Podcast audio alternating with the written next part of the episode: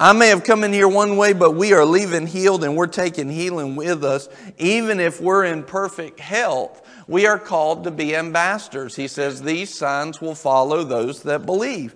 And so we're called to be ambassadors. So is it okay just to sit on the fact that you know that God's a healer? No, that's not okay. We need to grow in the things of God. We need to step out in those things. We need to study to show ourselves approved. In Acts chapter 17, it talked about the Bereans, and it said that the Bereans were more noble, right? Would anybody ever want to be noble, right? I remember as a kid, all the kids wanted to be noble, right? That seems to be lost today, that people are not really concerned about that. But this is a good thing. It says the Bereans were more noble than others because they would take what was preached and they wouldn't necessarily go read somebody else's book, but they would go and study the scriptures to see if that was true. They would constantly go back to the scriptures and find out is that true? Is that really the case? Right? And it said that they were more noble than others. So here's one of the things about healing. Don't you want to be more noble? That means we need to get into the Word and say, what is in there for me? And not only that, but what is in there for me to carry to others? Amen? Glory to God. Look, they're standing there, they're trying to get my attention. Would you please pass those out? Amen. I was like, why is Johnny standing? Anyway, good job. Thank you, guys. Here's the handouts. So, even if we're in perfect health, we are ambassadors of God and we have a responsibility to raise our faith for healing for ourselves and for others. These signs shall follow those that believe. They'll lay hands on the sick and they shall recover. And faith comes by hearing and hearing by the word of God. So let's say that we go all the way through this series. Let's say that we get to healing uh, part 15, right? Which could happen. Uh, apparently, the way we're going, right? Let's say that we get to healing part 15. Now, what would our flesh say about that? Huh? I've heard that 15 times. i am I'm tired of hearing about healing, right? That's what our flesh would say. But let's say that you were here for all 15 parts, and not only were you here, but you were engaged. You were engaged. Because this is the heart that we should have. You were engaged. On the edge of your seat, in expectation, right? Let's say that you were here for all 15. Amen. Good stuff. Let's say you were here for all of them and you were engaged, you were expectant, and then even you went home and you were noble like a Berean and you started searching the scriptures and you got into it and everything. And then all of a sudden, two months from now, I start preaching on healing again. What's your flesh going to say? Man, your flesh, I mean, let's be honest, our flesh is going to go, really? But yet, here's the thing just because we heard it and just because we paid attention to it, we have to understand that it's, we should never get bored with the things of God. And if we get bored with the things of God, that's not godliness. That's our flesh and us giving it more place than we should. If we get bored with His things. And so we want to make sure that we understand these things, that we give ourselves to the Word. It, it's us who determines the tenderness of our heart and the fertileness of the soil of our heart. We determine that. Amen? So it's important. Now, today, uh, we finished last week talking about God is absolute love. He's absolute love. That's who He is. He is absolute love. Right? Now, here's the question Do we really believe that? Uh, let, me, let me put it like this Have we really believed that? we we got good confessions. Yes, we believe that today, but have we believed that? Not so great. Yeah, not, not so good. You know why? Because if we really believe that, I wouldn't be able to not to lose your attention on the when I'm talking about the word. If we really believe that, I'd be hearing you sing from outside. Right. Come on. I would. Yep. If you if we really believed it. Yep. Why? Because you would understand that all this is already settled. It's already, it's already healed. You would be so excited. The joy, the expectation, and the confidence would be overflowing in us. I wouldn't be able to stop you. All the stuff would fall off because you realize I'm going after my Savior who has every answer. I'm going after Him who has every answer. And all of a sudden, you would realize, you would say, Man, I'm going to go in there today and I'm going to receive the life of God. If we really believe that He was absolute love. Now, do we read that He's absolute love? Absolutely. we read it. So the question is not really, does he say it and does he talk about it? The question really is, do we believe it? Right. Yep. Do we believe it? Because he talks about an absolute love. Can you imagine the Father not giving something to you? How many people have felt like he hasn't given you something before? Let's be honest. But yet he says in Romans 8:32, if he would give you his son and not spare his son, how will he not freely with him give you all things, including healing? How will he not do that? Now, see, we read that and we amen it, but then we get back down to life and we forget that moment. We forget that absolute truth and then we get into praise and worship and, and, or anything else, or prayer, or even just listening to the word, and we're not sitting there in expectation. Y'all can laugh, it's all right. We're not sitting there in expectation. Come on. We're thinking about, man, it's gray outside. I sure would like to be sleeping. That's what it is. I just, y'all lost an hour last night. That's what it is, I can tell. What in the world? One hour affects y'all that much? Come on now. All right. There's an expectation we need to walk in, an excitement no matter what. Listen, hey, hey, for me, guess what? You know, Nicole fed me Mountain Dew last night. It was her fault. it was her fault. I didn't fall asleep till like four o'clock. It was good, though, I have to say. But here, here's my thing no matter what happens, we have to make sure that we press in to the things of the Lord. We have to bring in excitement and expectation. It's our job to do that. But here's the thing when we, no matter what we hear with the word, we need to believe it. So when God says that He's absolute love, right? When He's absolute love, what would that look like? Think about this. Close your eyes for a second. If God is absolute love, what would that look like if we actually believed it? What would you look like?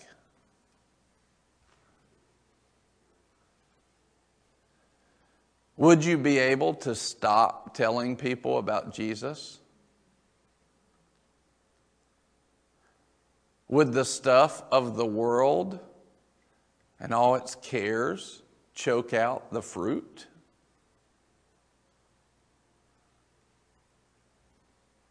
Would things, riches, deceive us? Would anything, if we truly believe that, would anything be able to stop us from putting the kingdom and his righteousness first? Not a thing. Would we have a problem believing that God wants to heal us and heal us now? But see, all those things are true, and yet, so it, what it points to is it points to our belief it points to what we actually believe.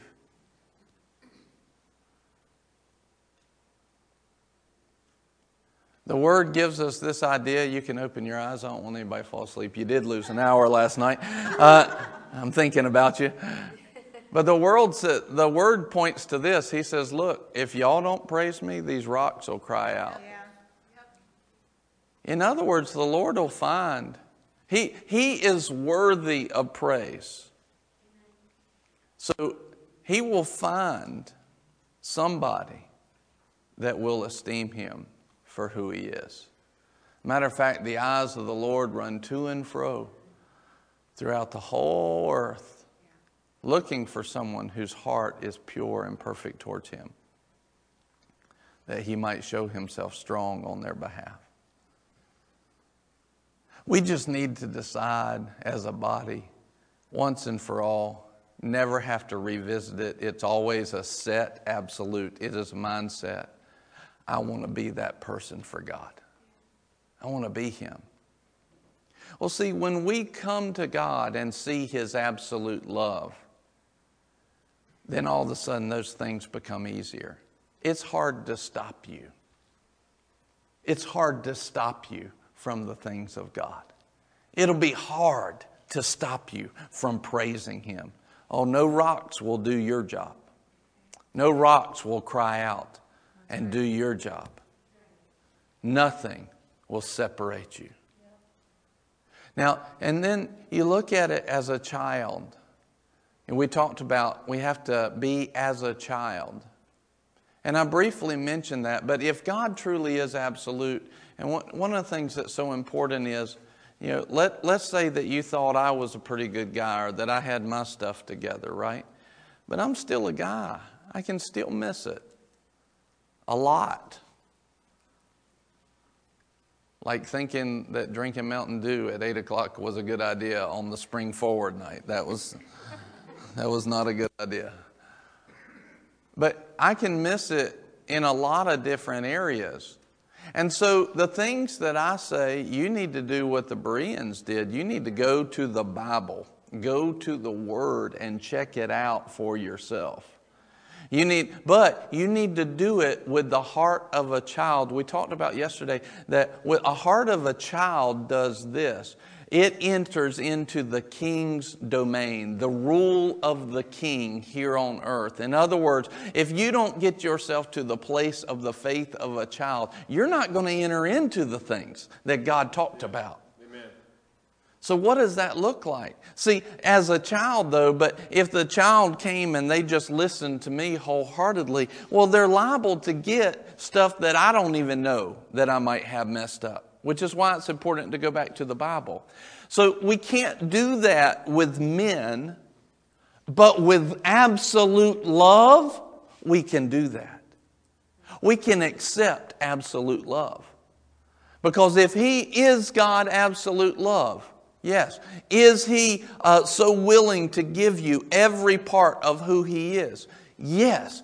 Is he going to lie to you? No. Is he always going to be about your best intentions? Yes. See, with, with a human being who still has a flesh and corruption that they're working on, uh, you shouldn't go to them and just accept everything as a child. But with God, we can. His love demands that we actually believe on Him like that. And when we get to that place, everything looks different. I've, I've said this and used these examples many times, but they are worth repeating. You know, the Lord, when I first started talking to Him about faith as a child, what He said to me was, He said, when you were five years old and your dad told you something, how true was it to you? It was, it was gospel. I mean, it, as far as I was concerned, when I was five years old, when my dad said something to me, Jesus himself might as well have said it. And, and, and the Lord brought this up as an example. Your dad, now knowing, of course, that Hitler was an evil man, now because I've learned that, if at five years old my dad would have told me that he was a good man, I would have believed that. That stark contrast to the truth, right? It was so clear, and that's the example that the Lord uses. If your dad would have told you that, you would have believed it because as a child, he was a hero. He, he was representing God. He isn't, and he can miss it, as we all know. But he said, when you take that type of belief as a child and apply it to me, you'll never be disappointed. Come on. You will never be disappointed. And all of a sudden, when he taught me that, something happened in my heart. I just began, I, you, you have to take the things that are preached by men and you have to go back to the scripture and search it and you have to see what they're talking about. I highly recommend, I recommend you do that on every message I preach. Every message. Don't just take my word for it. But when you know that I'm preaching something that is the character and nature of absolute love, that is the character and nature of, of God, and it is the scripture, then you can take that because I'm not the one who preached it. Especially when I'm just reading straight from Scripture, you can take that with as a child because that is absolute love talking, and all of a sudden it opens you up to receive the things of God. And now I can enter into the King's domain. I can enter into the rule of the King. Don't you think that the kingdom of God? How would you be if you were walking around in heaven? You think you'd be all right? How do you think heaven is? You think you'd have any problems? It'd be awesome, right? It'd be awesome. And yet, this is what he said to pray, Your will be done on earth as it is in heaven. And so, if you were walking around in heaven, all of a sudden, I think that our mindset would change and we would be like, Oh man. And even if we saw a problem coming, you know, all of a sudden we'd be like, That won't even get here. that's not even going to make it to my doorstep. That's, that's not even come, going to come near my dwelling. Amen. You see, that's the way we would think. But here on earth, we've been conditioned to think as an adult, not as a child. See, I think if we were actually in heaven, then we would think like we were uh, citizens of heaven as a child does. Man, do you know the absolute goodness of God? No evil can befall me.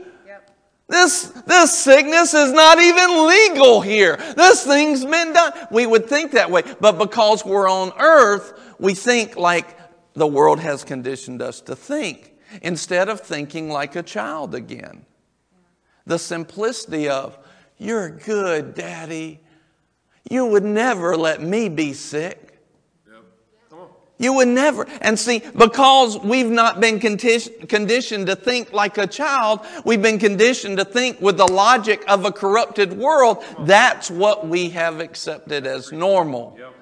Instead of going to this and accepting this as normal.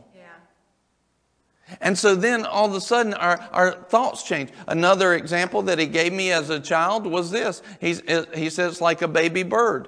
He, one, years after I'd been ministering, I just saw a picture of a nest with a bunch of baby birds in it. And, and if you've ever seen, you know, a documentary about the birds and you got these baby birds and I don't know how they do it, but their mouth like goes 180 degrees and like mama bird's bringing, you know, the worm back to the nest or whatever, right? And their mouth is so wide, ah, and they're all like, ah, you know, and they make a bunch of noise. And, um, anyway, can you imagine like, you know, eight of those in this little bitty nest with their mouth wide open and mama bird standing there. Now listen, whatever she drops, it doesn't have a chance. it doesn't have a chance. It's getting ate, right? It's getting ate up. Why? Because, look, those baby birds trust as a child that mama bird's not going to drop anything wrong. Now listen, if Mama Bird accidentally, you know, I thought it was a raisin, but it ended up being a rock, and Mama Bird brings back a rock, rock's getting ate. Why? Because those baby birds are like a child with the faith of a child. They trust their mother. They trust their loving mother to drop the nourishment that they need. Now that bird can make mistakes, but listen, God can't. God can't. And when we get like that to every promise of God, and then we see scriptures that say every promise in you is yes and amen. Amen in the word means so be it. So it's like when God tells us himself, if I make a promise to you, I'm already telling you it is yes and so be it. Yes and so be it. This is how we enter into the things of God. As a child, we accept His absolute love. Now, this is important in what we're talking about today. Y'all remember Bartimaeus? Jesus is passing by, right? Blind Bartimaeus has been sitting there. Jesus is passing by. And what did Bartimaeus do? Jesus, son of David, have mercy on me. So much so that everybody around them's going, shh, be quiet. Shut up. Jesus, son of David, have mercy on me. Everybody, shut up, man. Jeez. Can't take you nowhere. Then Jesus goes, Jesus, Jesus, son of David, bring him to me. They're like, and then everybody around them turns like they were on his side the whole time. Oh, he calls for you, right? And they're like, oh, go, go ahead.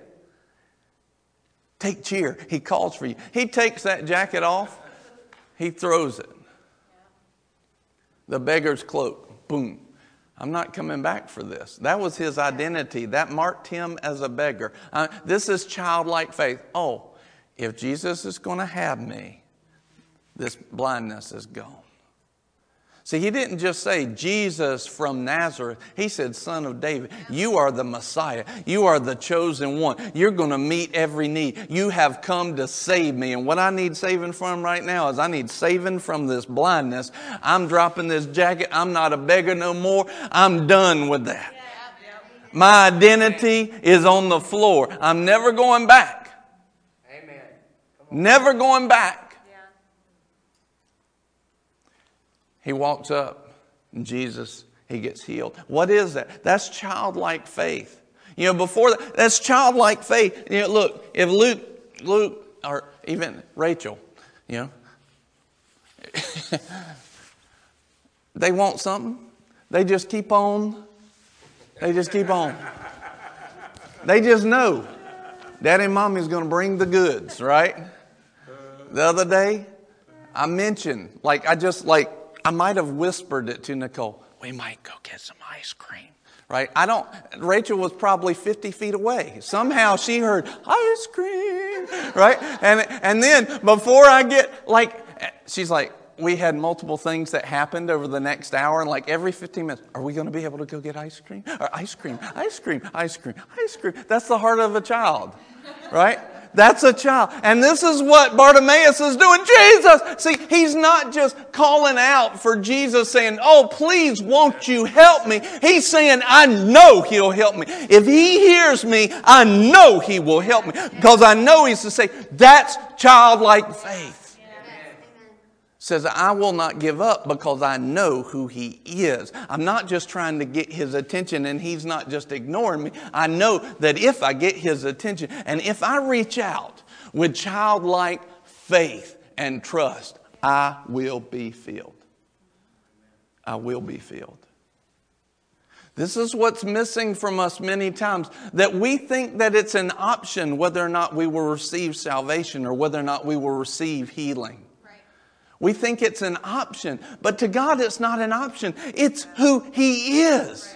The woman that came up in the crowd and touched his cloak. Look, she could have been killed for doing that. She was breaking the law, but she knew if I just but touch his garment, I'll be healed. Because he is healing. That's who he is.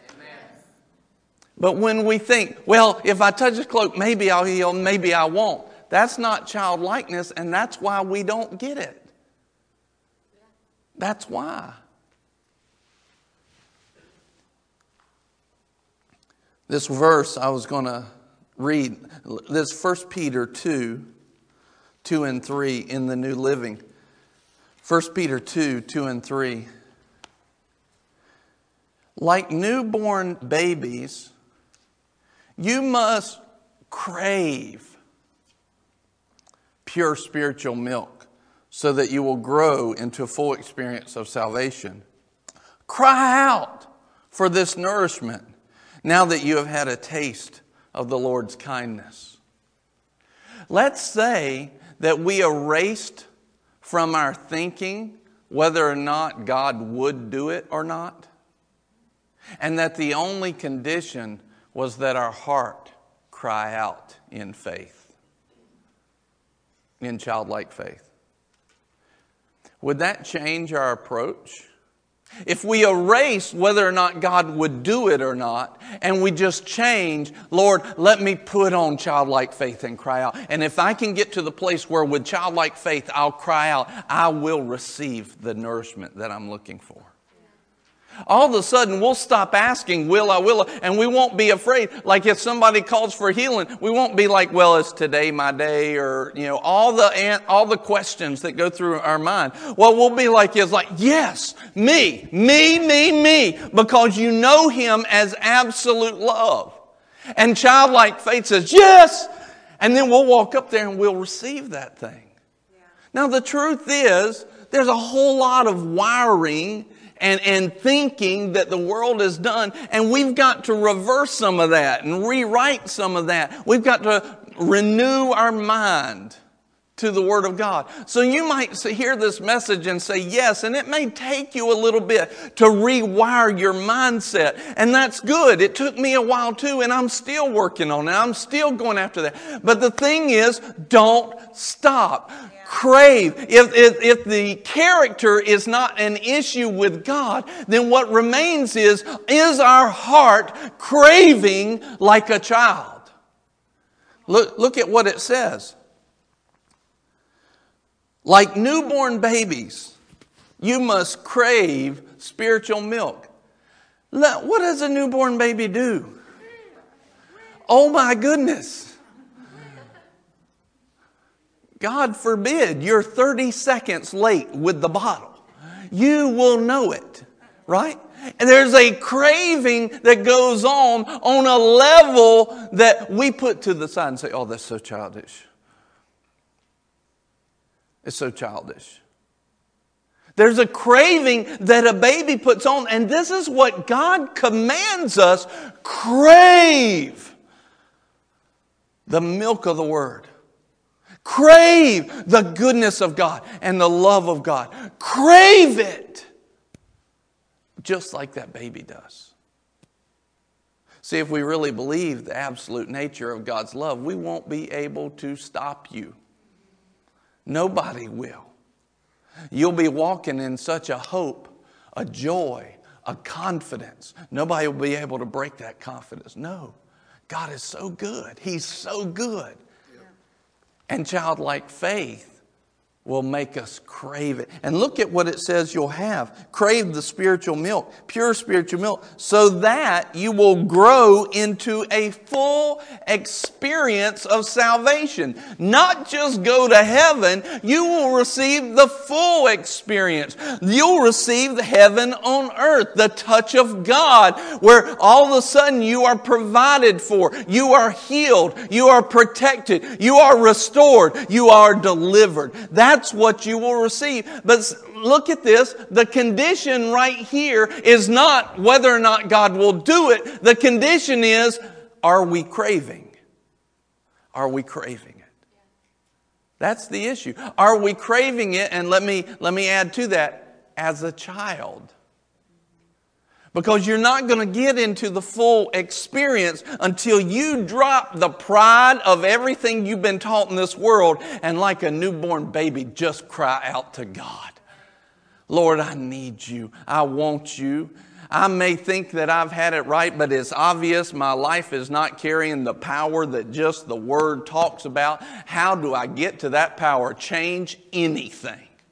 Lord, I'm giving myself to you. I'm not just giving myself to anybody, but I trust you. You are absolute love and just, Lord, change me. Whatever's got to change, I give myself. I lay my whole self on your altar in obedience to you and say, look, shine your light, do your surgery, show me what needs to be done and I will do it. This is crying out as a newborn baby cries out.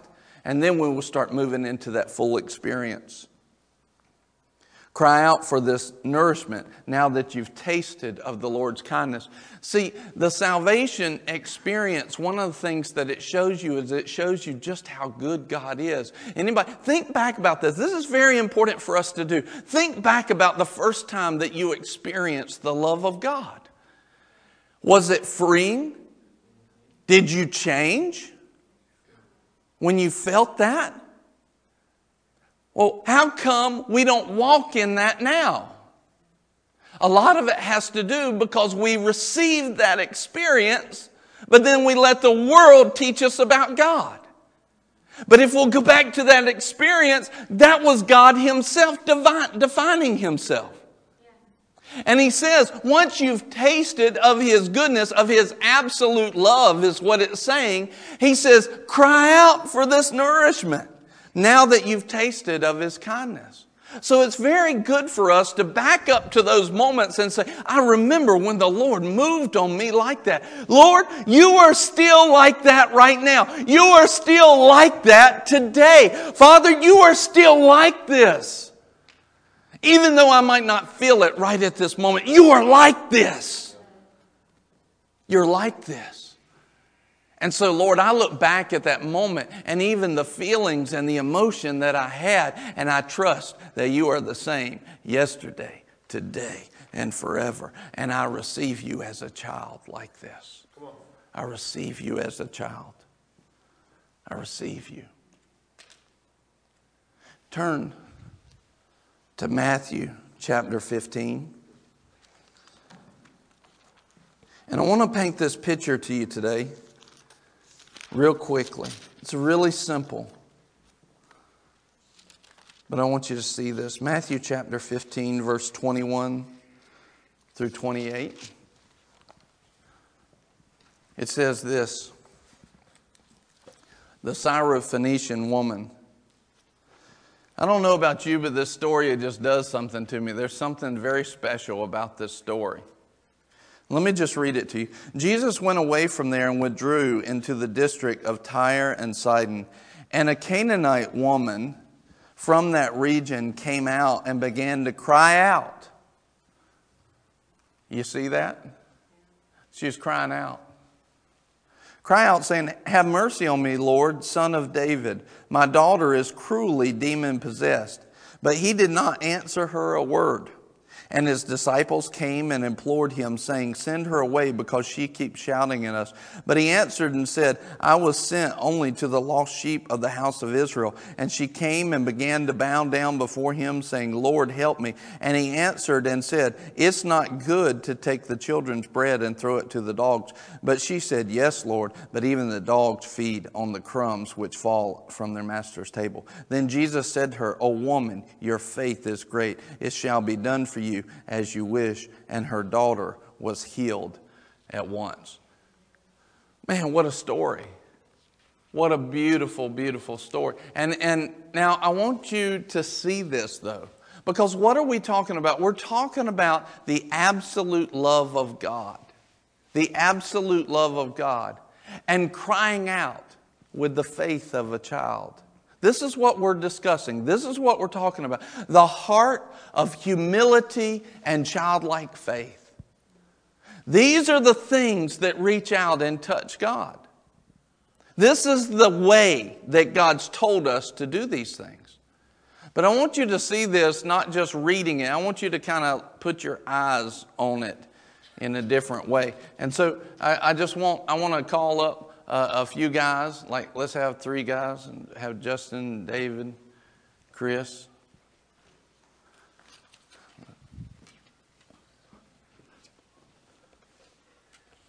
So now, here we are. I'll play the part of Jesus, these guys are disciples. Peter, James, and John. Amen. All right, glory to God. Here you go. Have a seat. Have a seat, guys, fellas. So they're sitting there, and I imagine that there were more people there, but Jesus was sitting there teaching.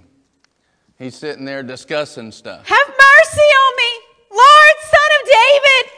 My daughter is cruelly demon possessed. Now, right here it says, Y'all help! Jesus went away. Help! I need he Jesus. withdrew. You don't understand. A Canaanite woman Help! came from the I need region, Jesus, began to cry out. son of David. That's what she said. Help! I need you, But he didn't answer my a word. daughter. Didn't answer a word. He just kept talking. Now, the father knew what she was going to do.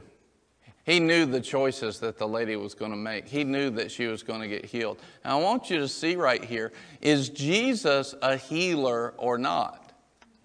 Yes, he is. What you see in the lady is not whether or not he was a healer. What you see is a childlike faith that's tasted of the goodness of God and believes it as a child. And because she's like a child, she just won't stop because she knows that when he releases it, it will be done. It is done already in his heart. Now it says right here that his disciples came and implored him, saying, Send her away because she keeps shouting. he whispered, Send her away. but see, up till this point, Jesus hasn't even acknowledged her. Wow. But she keeps shouting. Now, this is like the verse that we talked about last week knock and keep on knocking, knock and keep on knocking. It, it's not that God's not going to open the door. Never in His Word is He saying, Look, I'm not going to do this, or I'm not this person. There may be things that we don't understand, but it doesn't, He is absolute love. And as a child, I know that He's absolute love, and I'm convinced that this lady knew about that. Yeah. And she just said, nah, his love, look, his love demands that he heal my daughter. His love demands. So she just kept on shouting. Help me. Jesus, I need you. My daughter is sick. Son of David, help. Guys, get him. I need Jesus. I need the Son of David. My daughter is demon possessed. I need the Son of David. Guys, get him. I need you to get him. So she keeps doing that until the disciples are so irritated that they're like, Send her home. Jesus, send her away. Send her away. And it's at that point that Jesus says, I was sent only to the lost sheep of the house of Israel. Lord, help me. And she began to bow down before him, saying, Lord, help me. Now, this is, this is what I want you to see on the lady childlike faith, humility. Son of David was more than just a title. Son of David was, You're the Messiah. You are the Messiah. Now, you notice that it says, She began to bow down. Now, he's Jesus and he was worthy to be bowed down to. But this humility, no, Lord, I might not know everything that's going on, but I know who is king. Mm-hmm. This is what she just said. I might not know all the details, but I know who is Lord of all. I know who the Messiah is. This is childlike faith. This is not Jesus being hard. This is him fulfilling what the Lord had told him. Now imagine, you remember, he never did anything but what he saw the Father do, and he never said anything but what he heard the Father say. So right at this moment, he's, he's doing what the Father's told him to do. But right here, the Father obviously speaks to him, tells him, say this to her, I'm not sent to you. There was an order that, that needed to take place. But what does the lady see? Glory to God. What does the lady see? She sees, yes, there is an order, but you are God. There's an order, but you are healing. There's an order, but you can't do anything else but heal me because that's who you are. And all, I might not have this all figured out. I will humble myself. You are King of Kings. You are Lord of Lords. You are the Messiah, but you got healing. And whatever it needs to be, I want, this is the attitude that we miss in the church so much, and this is what sinks us. We keep thinking that we know it all. This lady is saying, I might not know the order, but I know you. And Jesus, I know you're a Savior, you're a healer. I know, I know that you will heal me. I know that if I'll cry out, I will taste of the nourishment of healing. She began to bow down. You notice that she began to. It doesn't say that she did, she just began to. And at that moment, before him saying, Lord, help me, she began to bow down. This is humility. What's given to humility? Grace and greater grace. We need more humility. You know, when, when I first started praying for people and they didn't, they weren't healed, it wasn't that God wasn't a healer. It's that I had the order out of place. I had some stuff wrong.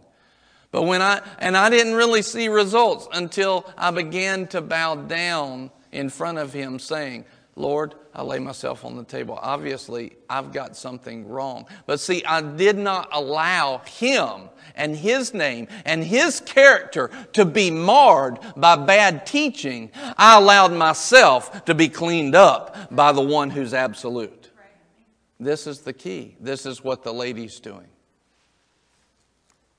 And he answered her and said, Now, you would think as soon as she bows down, you would think that Jesus' answer changes. You would think that, oh, oh, now you're bowing down. Yes, you've recognized that I'm the king, you know. No, no, no, no. That's the way the world thinks. He still hasn't heard from the Father exactly what to do with the situation until he says it. And then he says, It's not good. In other words, you're asking for healing. It's not good to take the children's bread and throw it to dogs. He just called her a dog. Now, what would we do in this world if the preacher called you a dog? They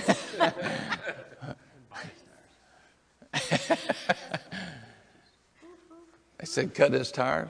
We definitely wouldn't hang around the church, would we? Because we deserve better than that. Yeah, but you know what? We ain't been getting healed either. There was a reality. And then she says this Lord, even the dogs are able to eat the crumbs that fall from their master's table. That's childlikeness. That's humility. Not offended. Not offended by the truth. Not offended.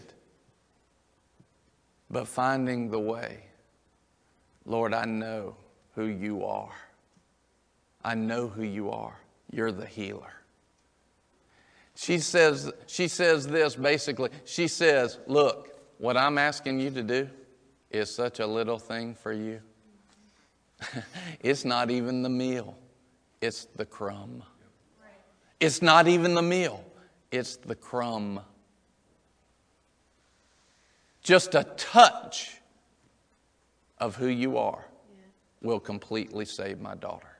Just a touch of who you are. Just a whiff of who you are, Father, the healer, Jesus, the Savior. Just a touch, she'll be made completely whole. Jesus says this O woman, your faith is great. It shall be done for you as you wish. And her daughter was healed at once. Your daughter was healed at once.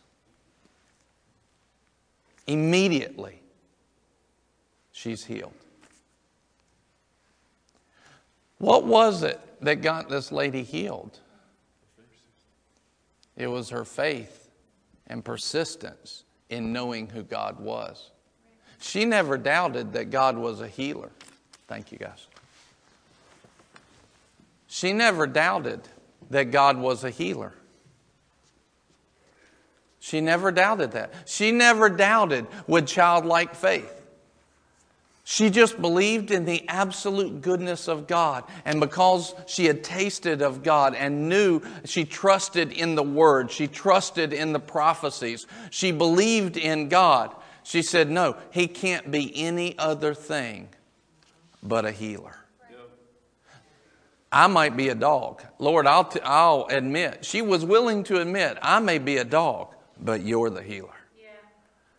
I might not be in, in line and I might not be in order, but I'll submit myself to whatever it takes. See, this is childlike faith that points the finger at themselves. This is humility that opens up grace that says this. And this is what's missing a lot of times in people's lives is because they, they see the promise in the word, but then they don't see it manifest and they want to blame it on everything but themselves. This lady was saying, blame it on me. I don't care. All I need is a touch of who you are. Because your character and your nature it changes everything. But a lot of times this is the biggest thing. Are you children of god? Are you children of god? Say are you children of god? He says healing by context is the children's bread. It's the children's bread. Healing is the children's bread. You know the scripture as well as I do. Give us this day our daily bread. If, if healing is a part of our bread, then it's a daily item that should be ours every single day. And for me to say that healing is not mine is to deny the words of Jesus. In other words, who am I humbling myself to? The King of Kings or bad teaching? Who am I humbling myself to? The Lord of Lords or how my body feels? It's a matter of humility. I might have stuff out of line, but you're the healer. I might have stuff out of line, but all I need is a touch of your goodness. Father, that's who you are. That's what you are. Healing is the children's bread. Healing is the children's bread. When you see that, that simple truth right there, that simple truth right there, you know in the Lord's Prayer, I'm promised bread. Yeah. I'm promised bread. Yeah. And he said, This is yep. the children's bread. And you know that you've been made a child. Therefore, the only result of being made a child is to have the bread of healing. And it's for us every single day. That's simple. I remember the first time I heard it, I went, oh, oh. And you start to see, see, when you hear this word preached and faith starts to rise up in you, you start to understand and you start to realize there's no other option but for me to be healed. There's no other option. In other words, what the devil is trying to put on me is completely illegal, and the only way that it could be there is if I allowed it. That's right. If I allowed it. And all of a sudden, everything changes. When your mindset changes to that, and these absolutes of the goodness of God and absolutes of His healing changes, all of a sudden your mindset changes, you start to look at things differently. And now you're getting to the place where you need to. Now you're starting to have this thing lined up. Now you're starting to get into the order of God. And when you get into the ways of God, His ways are holy and they start to work. No, that's not right. That's a daughter of the king. No, that's not right. He's a son of God. No, that's not right. He's a child. He is entitled to children's bread. And that children's bread is healing, wholeness, deliverance. It's such a simple thing. And yet, it's been in the Word the whole time. It's so simple. This is my bread. This is my daily bread. You remember where the Word says His mercies are new every morning? Every morning. Even if I messed up yesterday, His mercy is new for me today. He's got new fresh bread. And God don't believe in stale bread. Uh-uh. He don't believe in stale bread. He believes in fresh bread. Fresh bread. In other words, you might have been healed five times about this. No, no, no. But I'm going to give you a fresh piece of bread. And when you eat of this bread, you're going to be healed. When you eat of this bread, you're going to be healed. What's holding us back? The only thing that's holding us back is us as a child going, I'm a child. I take my bread. How do you take your bread? By faith, you just receive that He is absolute love, that He's a healer, and He's already paid the price for it. You receive that daily bread by faith. By faith, you move into it. Lord, I trust you. Now, look, the first time you hear this, you might not yet have it in your heart. And we know that faith works when you believe in your heart. So you might not have it in your heart yet, but you start to get it in your mind. But you keep putting it in your mind. You keep putting it in your mind. You make your confession. I'm the healed of the Lord. Let the, let the redeemed of the Lord say so. I'm redeemed. I'm redeemed. I'm redeemed from the curse. I'm redeemed from sickness and disease. I'm redeemed. Let the weak say, I am strong. Let the poor say, I am rich. I start to say, I'm the healed of the Lord. I'm not the sick trying to get well. I'm the healed and I'm partaking of my bread and I'm rejecting everything trying to present itself higher than the Word of God. And see, when that sickness comes and that, that disease comes, and, and what it does is it, it tries to, to get in there and it tries to make you uh, believe that it's right. David, will you, will you come sit back on the stage? Let's say that David's a believer right?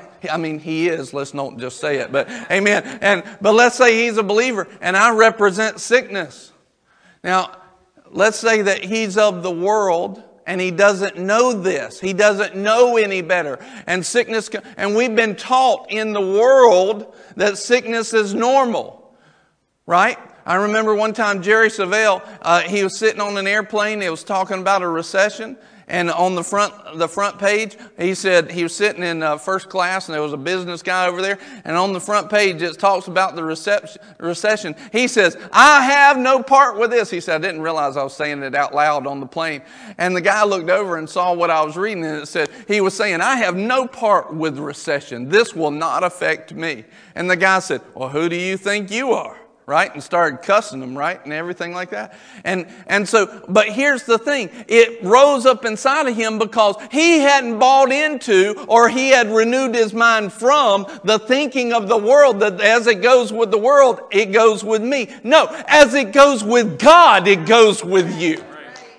But the world has taught us even that sickness, well, sometimes you just get sick. No, you don't. No, you don't. And if it tries to come on you, you do something about it. Now, let's, let's say that he's even a Christian. He's a child of God, but he's been taught that sickness is normal. So what does the devil do? He just, you know, throws some sickness up by him. He's like, hey man, what's up? What's up? And we're like, oh, I just got, I'm feeling the flu symptoms. I guess I'll be down for a week. Hey, man. Yeah. And we just embrace it.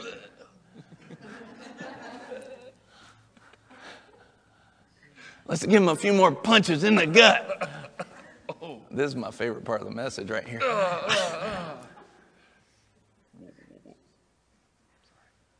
And then it's like, all right, now I'll, I'll let him go for a little bit. And he just accepts it. I'll let him go for a little bit. Okay. Spirit of infirmity, you know. And it's like, oh, I'm starting to feel better. Yeah, I was down for about a week, uh, but now I'm starting to feel better.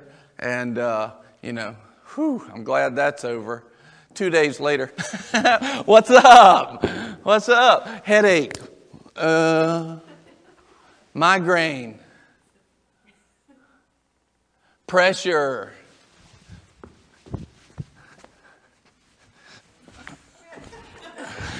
Pressure. And we just think it's normal. I don't know if I can take it. it's so heavy. We just think it's normal. What kind of pressure?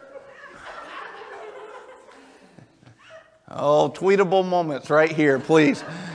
We just think it's normal. And we just take it and accept the abuse. Have another.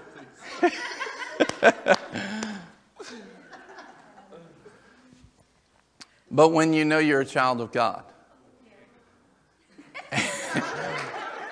and God is a loving God, and there's children's bread, and sickness comes up. And so, yeah, as soon as sickness comes up, uh, we're resisting that. We're resisting it before it even gets there. I mean, we might, he might come, well, then, you know, sickness doesn't try, he tries different stuff. So then he tries a sneak effect. No, no, no, you didn't see me coming.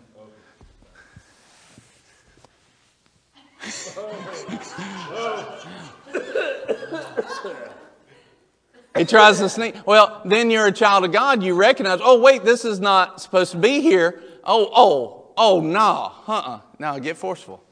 Yeah, there. All right. Oh, okay, okay. So then what does the devil do after that? All right, you're, you're, you're resisting the direct attack. You're resisting the one that sneaks up, the small thing that gets in there. So then he'll do stuff like this. Now, you don't know what I'm doing yet. I'm, I'm, so now all of a sudden, he's like, Here, you know what? You feel like eating a bunch of junk food. And so you don't recognize, and you say, because we haven't put our body down, our flesh fully down, we're like, oh yeah, I do feel like some junk food. I feel like some Mountain Dew. Yeah. A couple of Twinkies. a couple of Twinkies. So you put all that sugar in your body. Well, that sugar weakens your body, right? Or even just the junk food. I'm not eating healthy, stuff like that. Yeah, I'm getting in, into business. So, and then what does he do? Hey, you've got a whole bunch of work to do. You've got all this stuff to do. And uh, now you got to stay up late. You got to stay up till, you know, 2 o'clock in the morning to finish all those reports One more Mountain Dew tomorrow. right? Now, he says, I got it, and because you're tired, you're going to drink more junk food or eat more junk food and drink more stuff. And then, so he gets you worn down. Now, here's two things that happen your body's not ready for it. The second thing that happens is this your mind's not ready for it because you're tired. And then all of a sudden, here comes the sickness. And this is a believer who knows who he is. Here comes the sickness sneaking up behind him. And before he realizes it, he's got him in the chokehold. And he's like, oh my goodness, how did I get sick? I'm a child of God. So that's, that's the tactics of the enemy. The word says to be wise about that. But see, it, it, you don't have a chance if you don't know who God is and know who you are in God. You don't have a chance with that stuff. And then you just wonder why I'm always beat up and why I'm always feeling that. It works that way with a bunch of other stuff. It works that way with those, you know, umpteen million payments you're going to make on that car, too. It works the same kind of way. It's the same stuff, it's just different, different things. And that's what he does. He just tries, if he can't come in a direct attack, he'll continue trying different things. But all he's trying to do is get you to accept what the world calls normal instead of what God calls normal. But healing is the children's bread. Who's the bread? He said, I'm the bread of life. When we partake and abide in Jesus and He abides in us, sickness has no other thing but to leave. Go ahead. He says in Romans chapter 8 and verse 11, where's my Bible?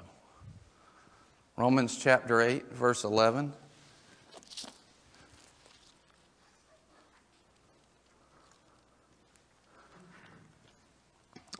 May owe you an apology later. It'll be good.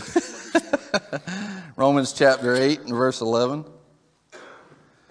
But if the spirit of him who raised Jesus from the dead dwells in you, when you're born again, does the Spirit of God dwell in you?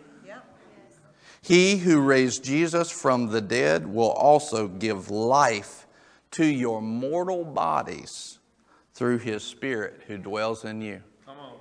Now, see what happens right here. What happens right here? As soon as I recognize this, I start to realize I'm a child of God. Healing is the children's bread. I've got the spirit of life that lives on the inside of me. I'm, I start putting faith towards the spirit of life producing health, even in my mortal body. All of a sudden, all of a sudden I become harder to, for sickness to get on because by faith I'm allowing the spirit of life on the inside of me to push that stuff out, to keep it away.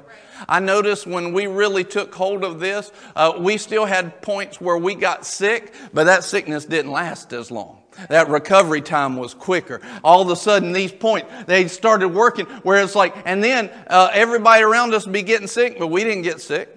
Now, we're still working on it. We're still renewing our own mind and our own heart. We're not perfect in this by any stretch. We're growing just like I'm talking about. But we're humbling ourselves like this lady and saying, I might not know the order, but I know the order's not wrong with you. You're a healer. You're the life. You are my life, and I eat, eat that bread. I partake of Jesus, and I walk in the healing of God. And I, sickness does not have a right it's trying to do something illegal. I recognize it. I reject it. I rebuke it. I put it in the order of God. You don't have a place here anymore. When you start thinking like that, you become very hard for sickness to attach to you. John G. Lake, he understood the law of the spirit of life. And all of a sudden, he said, No. He said, That sickness, that cholera, I believe it was, was it cholera? Anybody know for sure? I believe it was cholera. It was killing people all over. They foaming at the mouth. He said, You get that foam on you, you're going to get it and you're going to die. He said, No, that cholera does not abide by this worldly law in my life, the spirit of life, the law of the spirit of life that lives in me, the Holy Spirit's life that raised up Jesus from the dead. It abides in me. Put it in my hand, but before you do, put it under a microscope. You see all the organisms that were alive, all those diseases and the bacteria and everything that was there. He said, Put it in my hand. He put it in his hand, he gave it back to him. Every part of that disease was dead. Now, I don't recommend you do that until you know who you are. But he knew who he was. And if he knew God is not a respecter of persons, it's you starting to learn who you are and what lives inside of you. And it is not some small Holy Ghost. And it is not some Holy Ghost that wants you sick. It is uh, the power of Jesus that took stripes for your healing. The, Jesus said, I love them so much, by my stripes they will be healed. And if he didn't love us and he didn't want us well, then he wouldn't have taken the stripes. But because he took the stripes, you are healed. And all of a sudden you start to realize I don't have something small living on the inside of me. I've got the spirit of life. And I'm a child. And I have the rights to the children's bread. 1 Corinthians 11.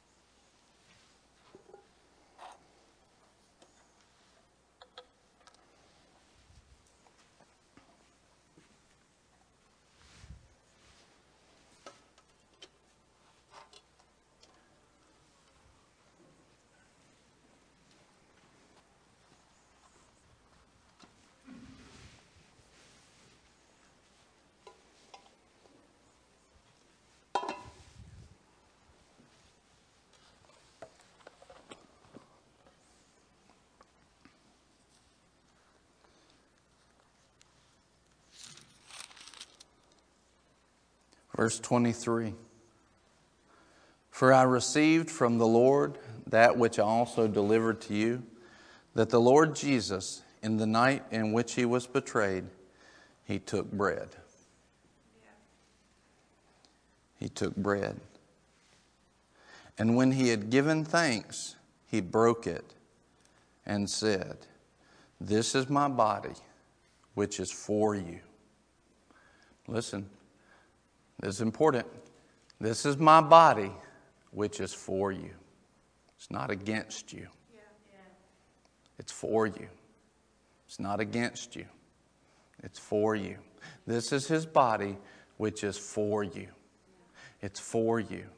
Don't be like an adult trying to figure that out. Be like a child that says, Oh, he's for me. That means he's for me in everything. That's what a child would do. That's how a child would think. Stop letting the logic of a corrupted world be your mindset.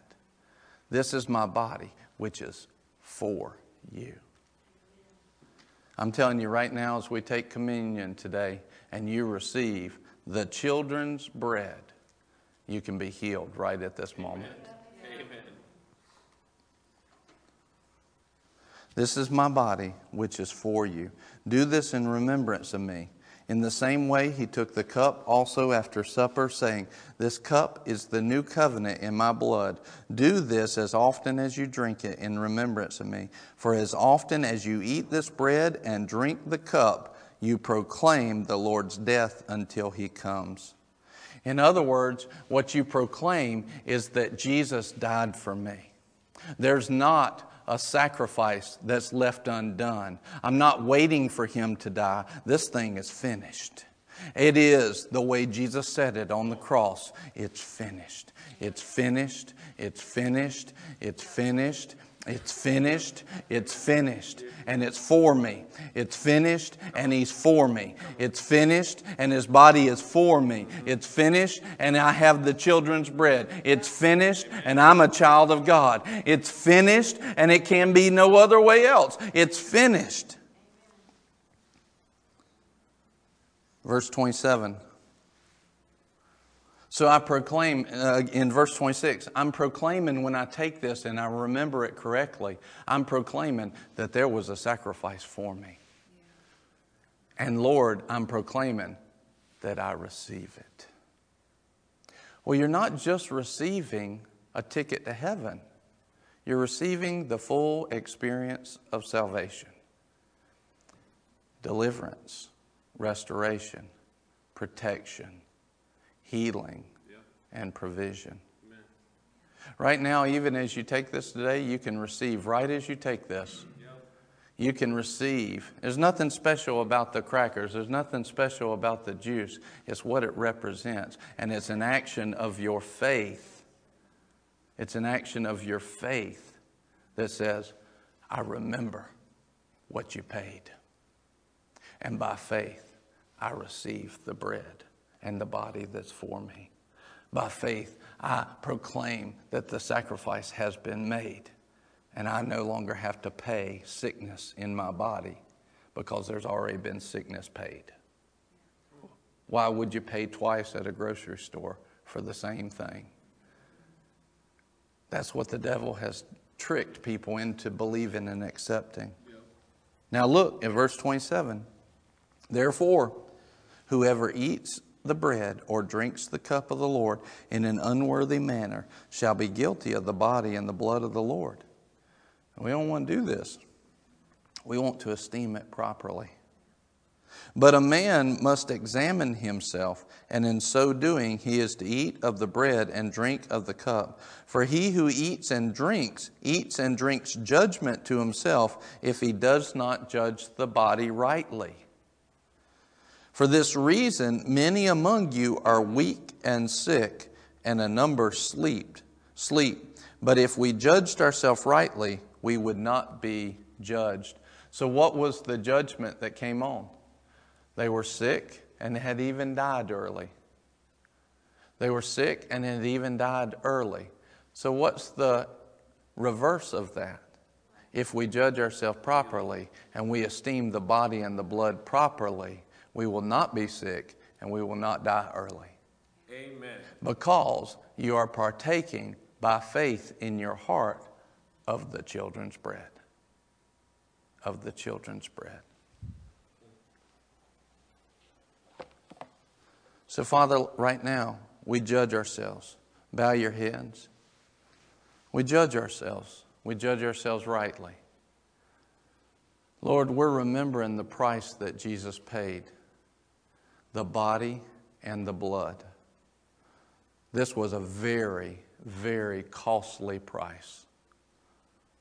Costly. And we esteem it as the value that it was. We don't play games with it. But Lord, we make you the Lord and we accept our commission to give everything to you, to do all things as unto the Lord, to go into the world and make disciples, and to believe on you with the faith as a child. Father, you are absolute good.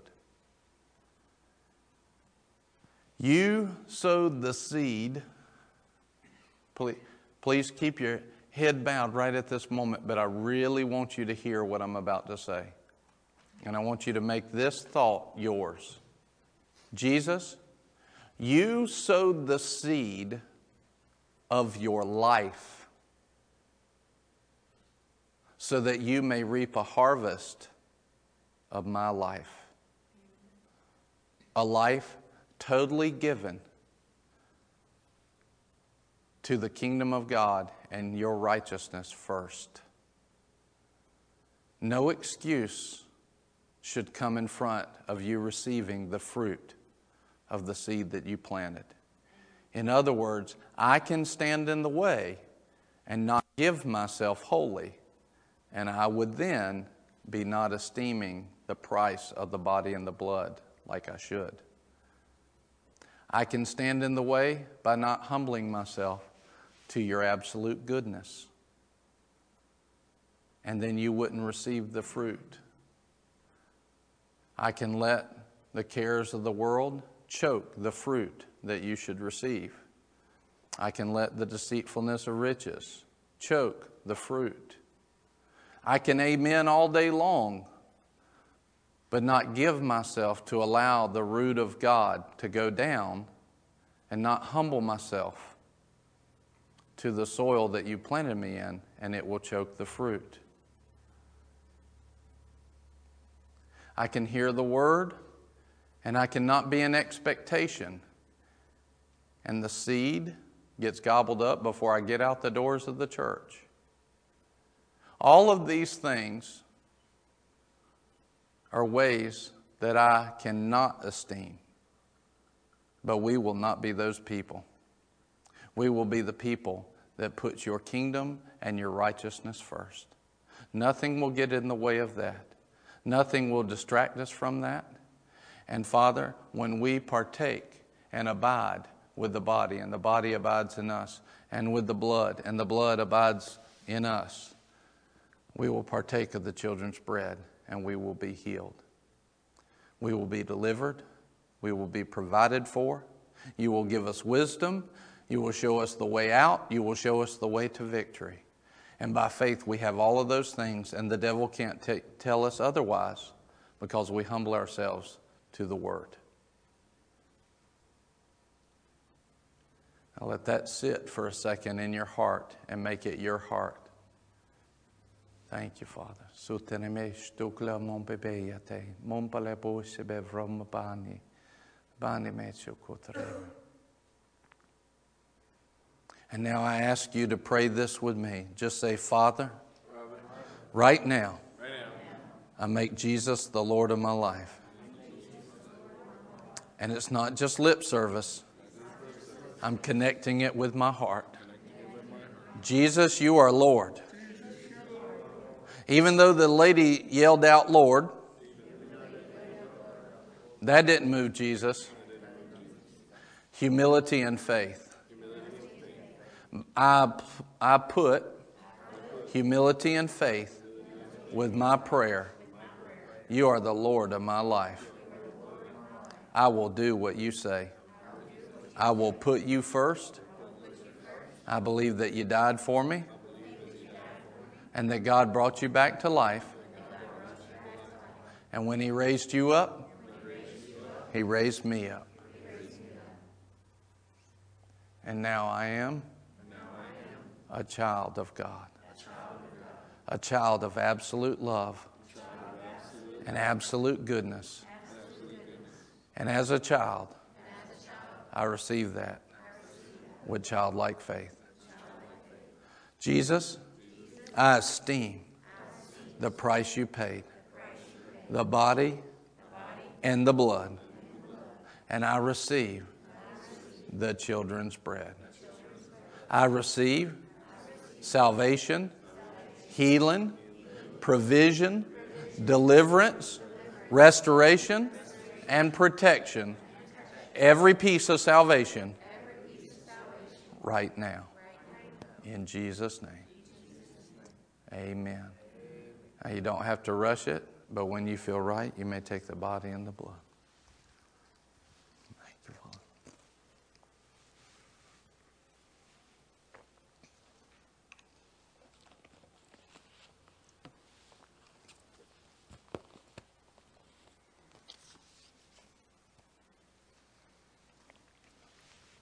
Father, we receive healing right now in our bodies. We receive healing. Let restoration work right now. Thank you, Lord. Father, we receive provision right now in our lives. We receive finances in to do every good work for the kingdom. Lord, we receive right now supernatural strength, grace, and peace. We reject everything that the devil would throw at us, anything that's not a part of a child's inheritance, Lord, of a good father's inheritance. We reject every piece of it. Father, you are for us. You have good plans for us, and we receive it all right now in the name of Jesus. We praise you, and we love you, and we thank you. In Jesus' name. In Jesus' name. In Jesus' name. Amen. Amen. Glory to God.